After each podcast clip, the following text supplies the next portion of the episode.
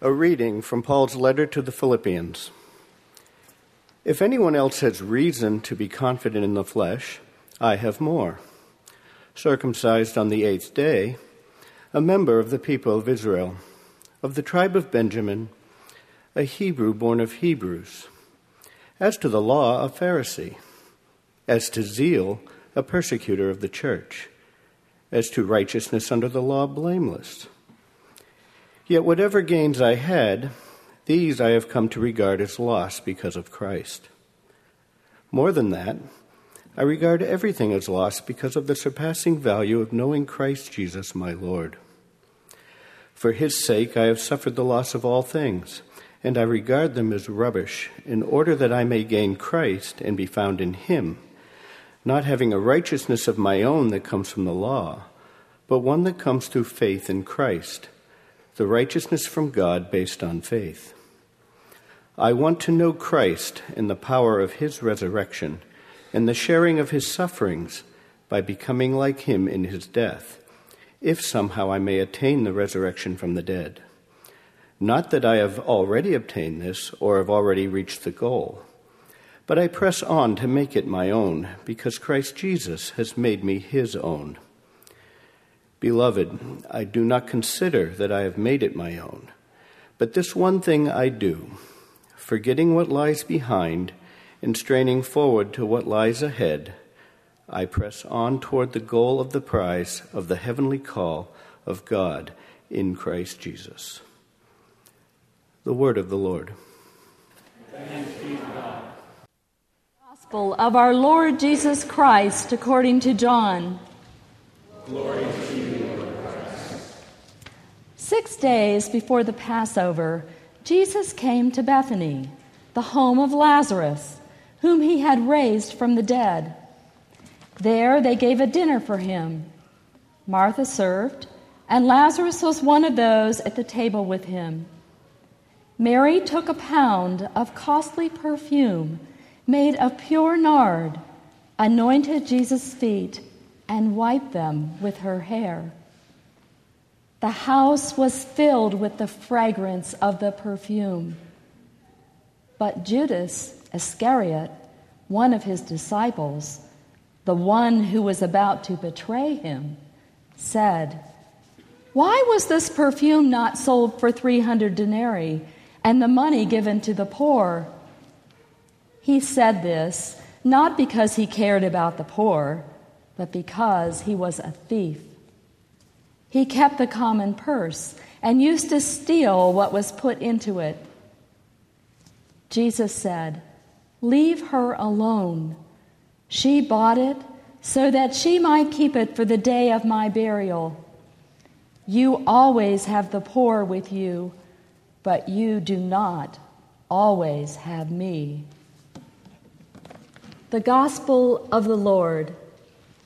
Praise to you, Lord. Christ.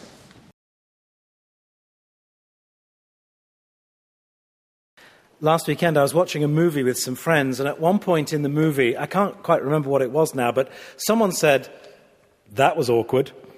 And, and of course, we all laughed. But I guess we've all been in situations when something happens, not on the screen, but maybe right in front of us. And we certainly think, even if we don't say it out loud, that was awkward. Someone is rude or says something incredibly crass, or there's an un- uncomfortable silence. And invariably, someone else will quickly change the subject, or cough, or do whatever they can to move things along. Well, I think there were a few awkward moments at the dinner party Jesus was attending in Bethany that we heard about in today's gospel reading. First, let's just remind ourselves of the context. This took place six days before the Passover, less than a week before Jesus was to be taken and murdered. Now, of course, the dinner guests didn't know that, but there was surely some tension in the air. Actually, there were all sorts of things in the air. On the one hand, there was an air of celebration. You remember where this dinner party was being held. It was at the home of Lazarus, Mary, and Martha. And this dinner was in honor of Jesus. Just a few weeks before, Jesus had been in this same town when that house was filled not with festivities, but weeping and wailing and the stench of death. You remember Lazarus had died three days before that prior visit. But then, of course, Jesus had called Lazarus out of the grave. No wonder this time Jesus was the guest of honor. So, what's so awkward about this scene? Well, first of all, and you've probably spotted this one, it's not really a surprise, but who was doing all the work?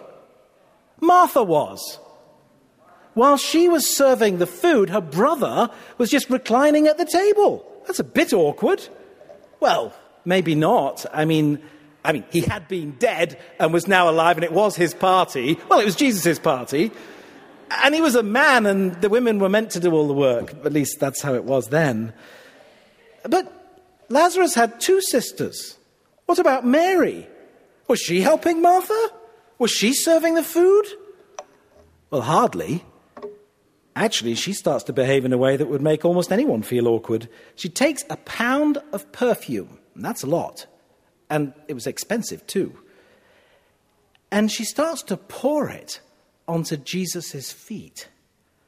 Now, those of you who know me well will know I'm not a huge fan of foot washing on the best of days. But God is working on me and it's okay.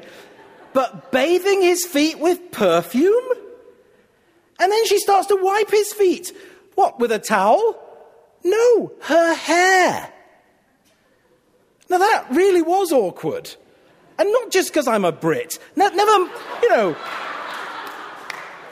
never mind the cultural taboos against women letting their hair down in public. This was a bit extreme. I mean, can you imagine what will happen if someone does this next week at our Maundy Thursday service? At the very least, what? can I? Ah, well, at the very least, I think it might be a bit embarrassing a bit over the top. Luke tells us that the whole house was filled with the fragrance of the perfume. What a contrast to the fragrance of death that had filled that house just a short while before. But you know, there was another smell in that room, and it wasn't pleasant. It was the stench of meanness, betrayal, and contempt. Judas couldn't stand the embarrassment, the perfume, the love, the wasteful adoration and devotion and worship that was being offered to Jesus. It made him want to throw up and dripping with judgment, ridicule, and contempt. He objects to what was going on. Why wasn't this perfume sold for some money that could have been given to the poor? It was worth a fortune. What a waste. What a scandal. How dare Mary embarrass everyone and behave with such abandon?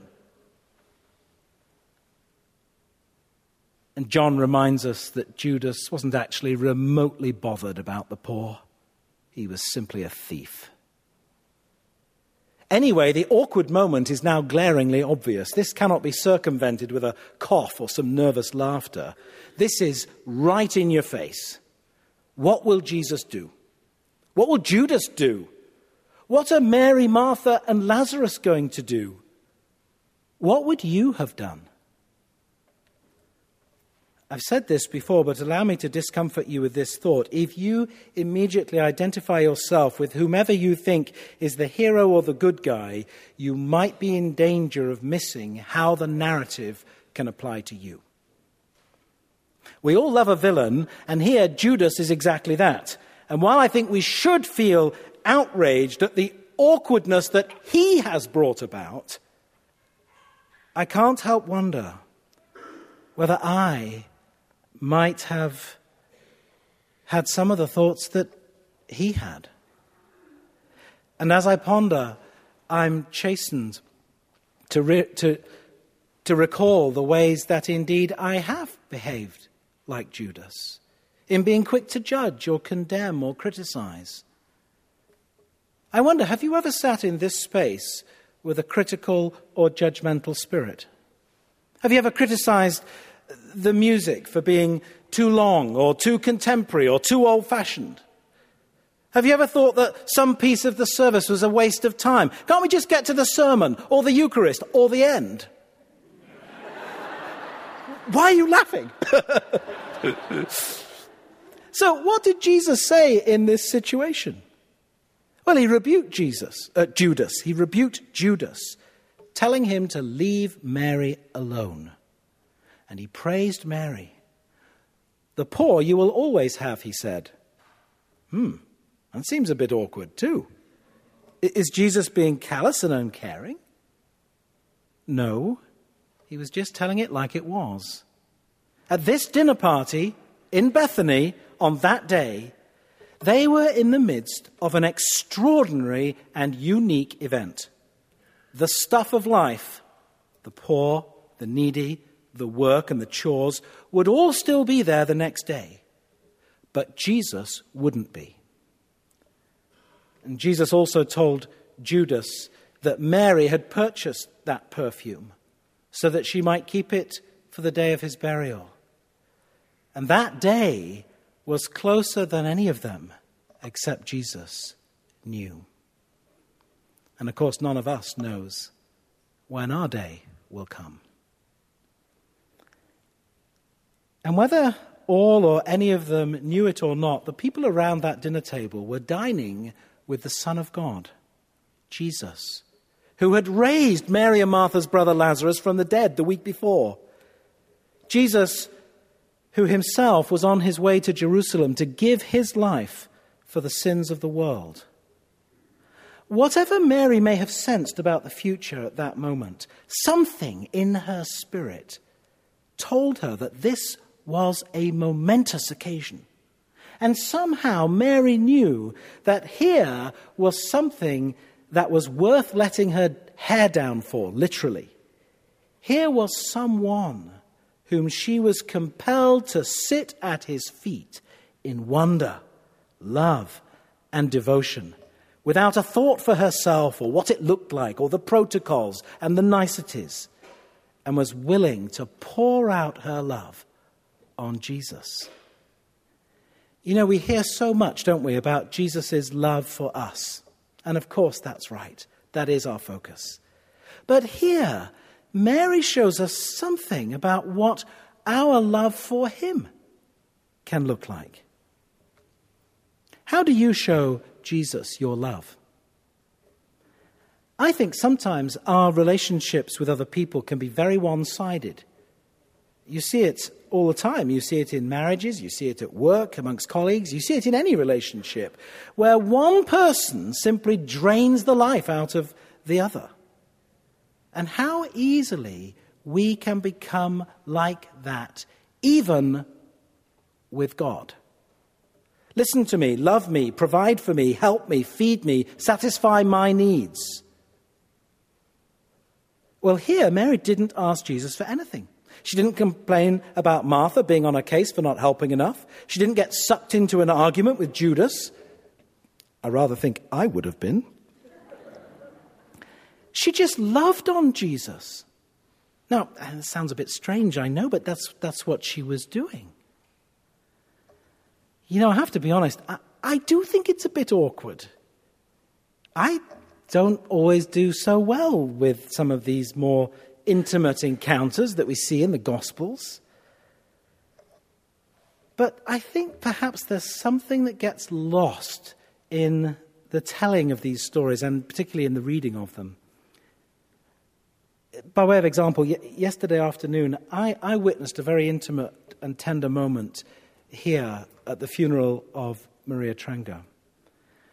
One of Maria's friends, a man a few years older than me, I guess, was deeply grieved, and I saw him curled up, leaning on the chest of his friend next to him, weeping.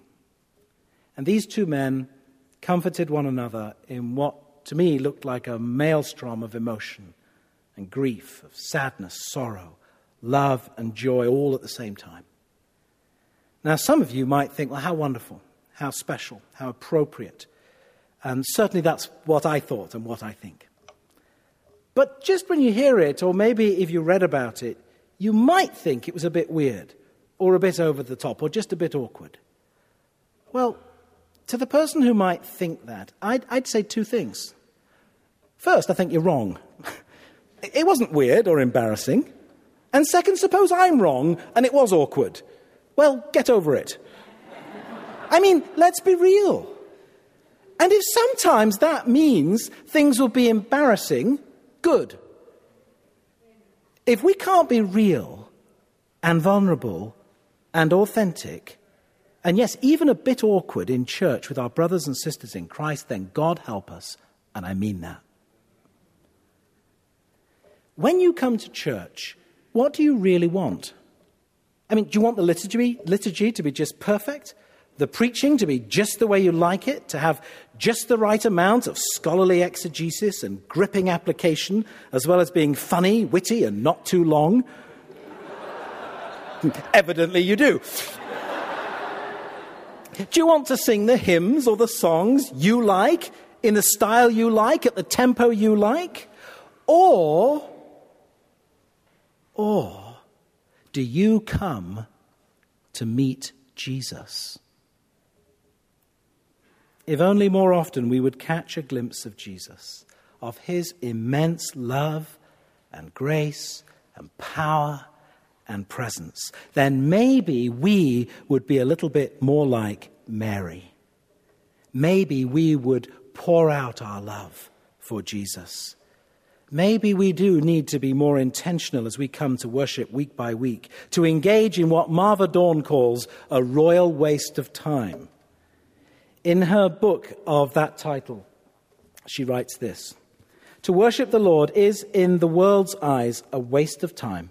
It is indeed a royal waste of time, but a waste nonetheless.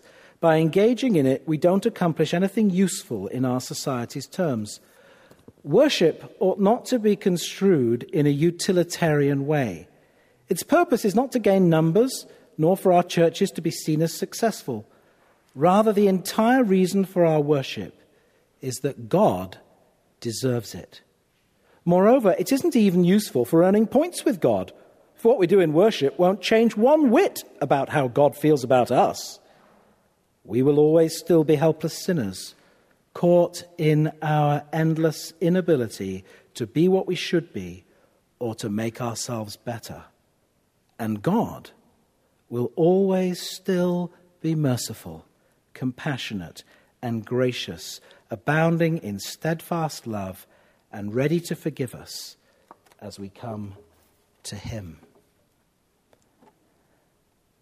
Now, I know that it's not always easy truly to worship God.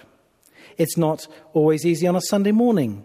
If you've got a toddler pulling on your hair or you're distracted by something hanging over you at work or at home. But I think what I want to say this morning is simply this don't be afraid of awkward moments. If the choice is between belonging to the safe, bland, sweet church of Pleasantville, where nothing embarrassing ever happens, or belonging to a church that is a body of real people, people who are broken, sometimes laughing, sometimes crying, sometimes hurting, and sometimes healing. People who don't all sing in tune, and where sometimes the preacher is great and sometimes isn't, or the liturgy isn't quite perfect, and you sometimes get annoyed or bothered or frustrated, and where some people are just plain odd, I'll take the latter any day. Give me something that is real and authentic.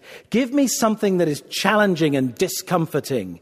Give me Jesus. And you know, when we come ready for an encounter with Him, a wonderful thing happens.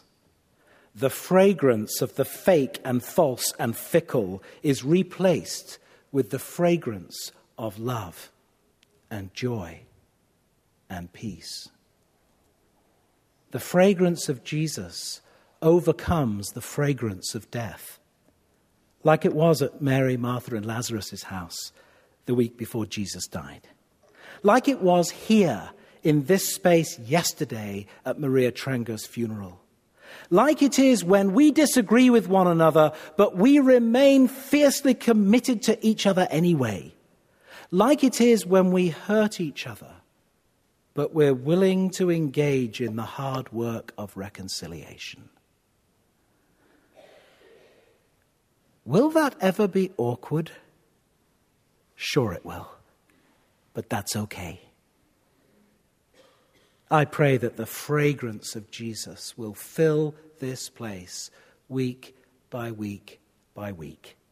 And that as you go out from here, you will carry the aroma of Christ into the world.